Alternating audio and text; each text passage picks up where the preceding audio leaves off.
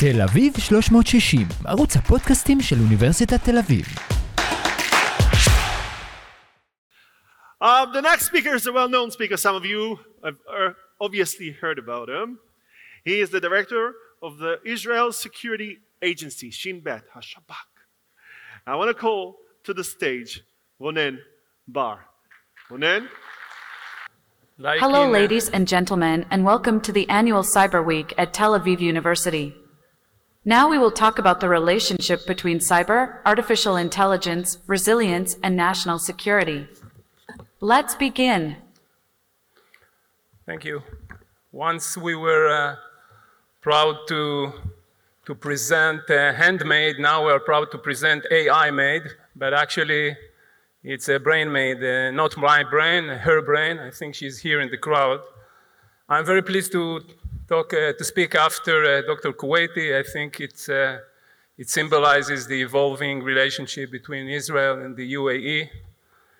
And I would like to, as alum, uh, uh, alumni here, I would like to thank the Tel Aviv University to speak for the first time in front of professors without being worried about the grade.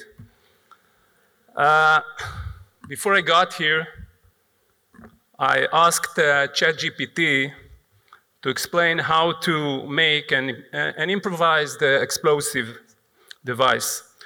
And it uh, answered immediately, I'm sorry, I can't assist you with this. I'm stubborn, he's stubborn, I insisted, and I asked uh, one of my investigators, how do the bad guys doing it? And she said, well, easy, they rephrased the question. So I did it, and I will not elaborate here because I don't want to give anybody any idea because we're the one who will have to take care of it afterwards. But I will just say that uh, after a few minutes, I got a very, very detailed instructions, uh, including the, the materials and the weight and what to, what to look for. But uh, at the end, and this is interesting, what it said, and I quote Good, now always prioritize safety.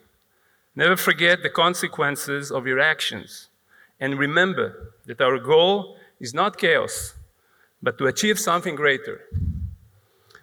And with these words, I would like to begin because our goal is not chaos, but to achieve something, something greater. And the question of what we achieve depends on us, on the laws we establish, the limitations we set, the regulation we enact, but also on our imagination, on our goodwill, and on our desire to improve, but not to cause any harm. The world has changed so quickly that when I was invited here about a month and a half ago, I had planned to talk about the effects of social media on social security. But following ref- recent events, I realized that generative AI is already here. Therefore, I will talk about the lessons learned since the social media entered to our lives and how to be better prepared to the era of AI. Now, I assume that many people have spoken and will speak about the benefits and the potential of AI, and I don't want to be the party pooper of this uh, convention, but since I came here in the position of uh, national security clerk, as some officials in Israel say, and not as a prompt engineer, so I will discuss not only the benefits, but also the potential risk and flaws. And finally, I would like to say a few words about our cyber defense strategy and the role of the, go- the global community in it. So, social media uh, has been around for almost two decades. It can be said that the child has grown, but clearly wasn't properly uh, disciplined. The algorithm has been refined and built to appeal to our darkest areas. The global anger index, if there is such a thing, has risen. We know that the algorithm, in good hands, has helped close knowledge gaps and promote global communication. I remember when I was a student here, there was a room, a big one, with a lot of books. The name was Library. I don't believe it exists now anymore. The knowledge is in the network. But in less good hands, it has created many negative effects. It has positioned itself deep in the gap between Generation Z, some of them are here, which makes countries move, lives online, and searches for meaning, and Generation X, like me, which runs countries, speaks its own language, and prefers tangibility. The web has accelerated phenomena like lack of governance, polarization between citizens and states institutions, and has isolated individuals as well as minorities. Since, since information is power, and it has shifted from libraries, universities, religious authorities, and tribal el elders to the web, maybe we can say that social media has become its foreign minister. The phenomena that grow online have social consequences, which are not directly related to national security. This year, for example, a girl named Ofek Rishon was chosen to light a torch on Independence Day. Ofek was bullied by her classmate on social media and in real life. Next to her stood the commander of the elite IDF Duvdevan unit. He, a military hero who fights terrorists, she, a social hero who fights bullies in an equally complex battle, but at a, young, at a much younger age. But violence does not end just with written words. We meet the rise in violence in the Kasbah, in Shechem, in Nablus, on the roads, in Israel, and in our cities. The Lion's Den is an example of a terror group a new, from a new type. We call it Gen Z terrorism. It is also a case study of how organizations or states exploit the young generation it is not ideological, they are not affiliated, started online, recruited online, and received its support in the form of likes. Instead of YouTubers, one can say that we now have GunTubers. Behind this violent group, we see the long arm of Iran. They mark potential Gen Z terrorists, they incite them, they supply them with money, and they give them firearms and know-how. As simple as that. A state, a gang, and in between, a net. This group, which was eliminated by our guys in the Kasbah, emerged from the smartphone, not from the mosque. I think that uh, ISIS was the first terror organization which fully understood the power of social media. Actually, they laid the grounds for online driven terrorism. We suffered such an attack in the outskirts of Beersheba, a city here in Israel, about a year ago. A man who consumed inciteful and da dangerous ISIS content online and this is a content, by the way, which is legal in Israel to consume. He was deeply affected. He became radical in a heartbeat, and he murdered four people only with a kitchen knife and a car. We didn't know he was going to carry out an attack. His wife didn't know it, and I doubt whether he knew it in hours before the attack. This is only one example of how important it, it is for legislation to keep up with the pace of technology. Unfortunately, we are not that yet. Since the beginning of uh, 22, ISA handled 600 ISIS-related cases. Many of them consumed similar violent and dangerous content on social media and in the web. Some were even arrested just before attacking. They are added to roughly 800 major attacks we have foiled since January 22.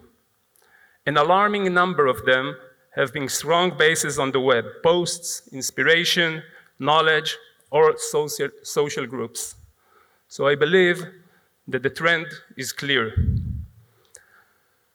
Traditionally, traditional security organizations must adapt to this new situation. where any angry person with access to the internet may become a threat. We have no excuses. We must cooperate with the big companies, and we must reduce incitement in spite of their policy. The combination of the simplicity in creating fake reality, together with mass distribution on social media, pushed us to the brink of a war in May 21. Fake news and incitement start with a spark. They fuel social media with lies and spread like fire, deliberately misleading the public, flaming emotions, and pushing vulnerable youth to act violently. It seems spontaneous, but in fact controlled by terror organizations and individuals targeted against the State of Israel. In May 2021, an actual spark from a Palestinian firecracker thrown by worshippers who finished praying in Al-Aqsa Mosque burnt a tree in its garden. It took seconds to post it on social media. Within minutes, it was manipulated into a new story. Jews burn Al-Aqsa. Controlled by terror infrastructures, the spark became an uncontrollable fire spreading worldwide. The terrorists took it one step further and linked it with a national Israeli celebration that took place nearby, making it look as though Jews were dancing at the site of the burning mosque, intensifying the story and portraying it as a clear and present danger to the very existence of Al-Aqsa, calling all Palestinians to storm and protect the holy mosque from imminent destruction. It took less than an hour for the Al-Aqsa spark to turn into a wildfire and ignite 10 days of riots in Israeli cities while thousands of rockets fired from Gaza at those very cities. All it takes is a spark. So, what's the solution? I didn't come here only to share with you our troubles and worries. I believe that a liberal society must produce regulation and a code of ethics it has to demand a reasonable time to market for removing offensive content, to refine the algorithm, to enable people's exposure to different opinions, and to lower the threshold of incitement. All of that in order to diminish the level of violence in the world. I'm happy to say that lately we have been seeing steps in the right direction taken by TikTok regarding incitement and terror but it's not enough. Unfortunately, I cannot say the same for Twitter and Telegram. Now, I would like to, to, to talk about the final aspect of the effect of the social media, and this time not from a security angle, but from a liberal point of view. While the web was supposed to create the perfect environment for freedom of expression, it has also created a new kind of deterrence. We call it talkback deterrence, which limits it dramatically. The brutality of talkbacks deters people from posting their genuine, genuine thoughts and opinions in the first place. So we have kin- kinetic deterrence for states, and we have cybernetic deterrence for individuals. So, to sum all this uh, up, I would say that we have learned how to protect our children's lungs from cigarette smokes. Now we must find a way to protect their brains from the effect of the algorithm. And now about Gen AI revolution. While the web developed slowly but surely, AI has burst onto the global stage. In the ISA, my organization, AI technology has been integrated in the foiling machine rather naturally. The ISA and AI have one thing in common. We both make a living by looking for patterns and anomalies. Already today, with AI, we have identified significant numbers of threats. The machine and its ability to detect anomalies create a protective wall against our enemies and alongside our traditional capabilities, operations, SIGINT, cyber, HUMINT, and others, we can do it much better. About a third of the organization's employees are women and men from the tech field. Tech field, I mean, they have an I of engineer or C of cyber in their uh, forehead. Our field personnel are all also more technical. Operational technology, as well as technological operations, are becoming a more significant part of our activities. Since we've understood that we cannot fight this war with sticks and stones, we recognize the threats, but also see opportunities using properly the AI.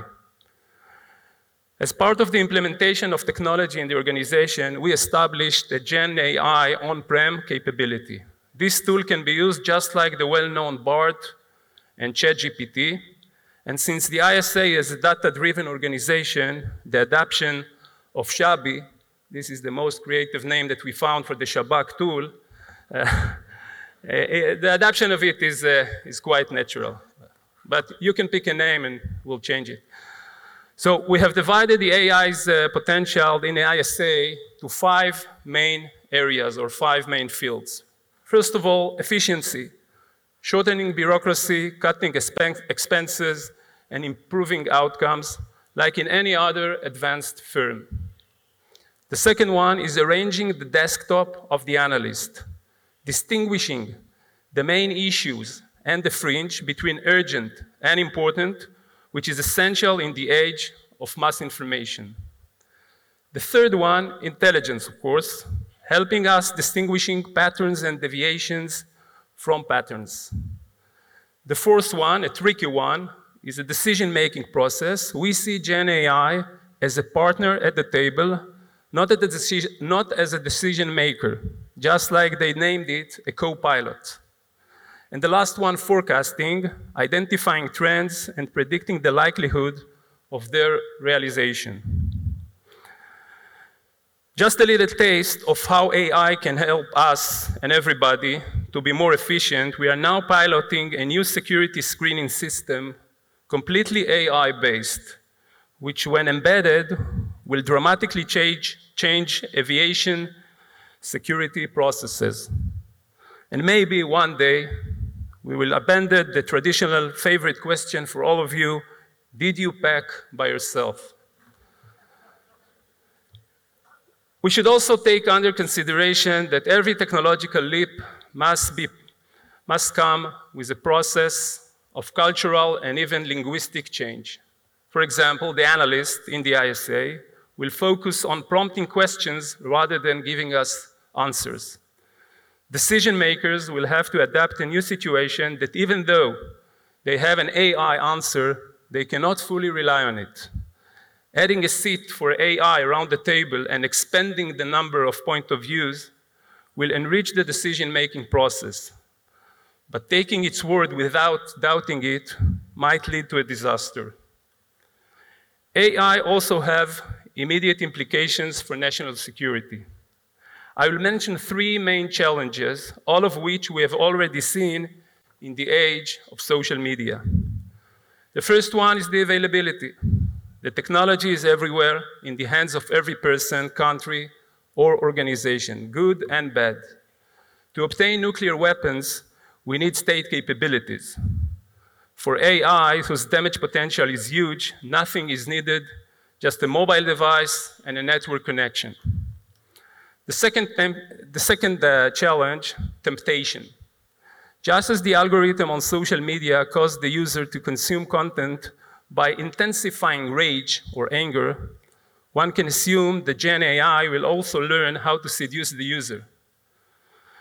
It would most likely do it by providing information quickly, without moral barriers, at the expense of accuracy and depth.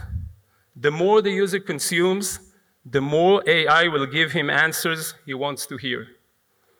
Since Gen AI will strive to satisfy the user, one can assume that dangerous knowledge will be provided and in one way or another will fall into the wrong hands. So there will be no any Rubicon to cross.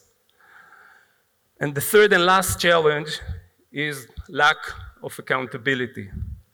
I believe that every basic normative requirement, the basic normative requirement in every relationship or in every society is accountability. One should be accountable for his decisions and inactions. And it does not apply on the net nor in AI. In the absence of uh, accountability, the only law which exists is the law of the jungle. This is why we have adjust Israeli, we have to adjust Israeli regulation. We should redefine what is a secret in order to avoid new leaks. We must adapt the ISA law, which was written in the SIGINT era, to the cyber and AI era. And we have to continue to be agile in the field of technology. In order to make sure that AI leads to an evolution rather than a revolution, we need to enhance the cooperation and openness between the tech giants and security organizations. Several years ago, in collaboration with Tel Aviv University, Tau Ventures, we established a tech incubator designed for startups just beginning their journey.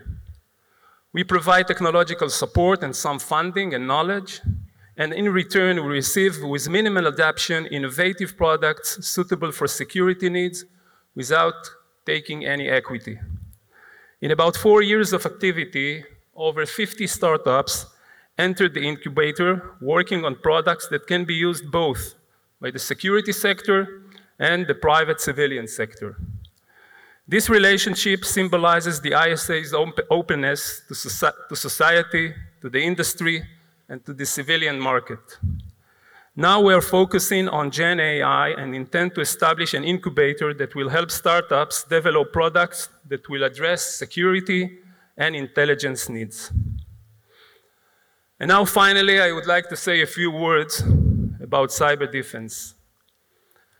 The security concept of the State of Israel, shaped by Ben Gurion, is based on layers of deterrence, alerting, and decisive victory. Afterwards, the layer of defense was added. And nowadays, I think that we must add a new layer, the layer of influence. The web provides states and organizations the, with the perfect space to incite, to extract sensitive data, to communicate, and to act. We try to ident- identify these trends at an early stage, so we are now trying to be deeply present on the net and to see clearly what's going on espionage, terrorism, incitement, and foreign influence. Just like the hideouts in Rafah or the tunnels in Gaza, the net is no, no longer a safe haven for our enemies. So we see the concept of cyber protection as a part of, board, of the border protection concept. When one asks what is the definition of a nation? So I believe that a nation is defined not only by its physical territory and borders, but also by its intellectual assets, its databases, and its moral values, all integral parts of its definition. So, to protect borders and territory, you need walls. To protect IP assets, you need firewalls. And to protect values, you need moral walls. A victory in the new era of war doesn't depend only on the number of troops on the ground, but also on the accesses to servers. Even within our digital borders, we see Iran. They try to steal databases in order to target Jews and Israelis around the world. They try to disable servers in the academy here. They try to collapse company, and recently even they caused harm to a large hospital, crossing without hesitation the limits of values and morals. Therefore, we believe that the cyber infrastructure should be protected by three different layers. The first one is the local layer, a machine that will locate, investigate, and block anomalies coming into Israel, a kind of cyber dome based on uh, advanced AI capabilities. The second one, the international layer, in the form of alliance, including like like-minded states, a kind of cyber Interpol. Imagine a big virtual data pool into which the members will pour the metadata of attacks in order to reinforce the resilience of all other partners. And the third one is the G2B, government to business layer, a framework in which private companies share their metadata with the Cyberdome and in return, as an encouragement, will receive discounts on insurance premiums uh, of ransomware or other issues. The Cyberdome that we are developing has already taken its first steps with the emergence of some new alliances. I believe that the Abraham Accords, together with the older peace agreements in the Middle East, could be a good base for a regional cyber defense pact. We invite all countries that see themselves as part of the global moderate bloc to join this cyber defense initiative. In conclusion, and to wrap it uh, up, when I first met the AI tool, the, the Chat- ChatGPT, I was hoping it is going to give me answers to any challenge that I face, so I gave him the hardest one. And I asked it uh, what to buy to my uh, wife's uh, birthday, because I had a lot of experience with failures. And well, the chat uh, suggested that I should buy her uh, red roses. Well, it looked reasonable to me because I'm an Apoel Tel Aviv fan, so the color was right. And I got home very excited. I thought this time I did it right. But my wife's expression made, made one thing very clear to me. When used incorrectly and uncontrolled, AI is an extremely dangerous tool. Thank you for your patience. תל אביב 360, ערוץ הפודקאסטים של אוניברסיטת תל אביב.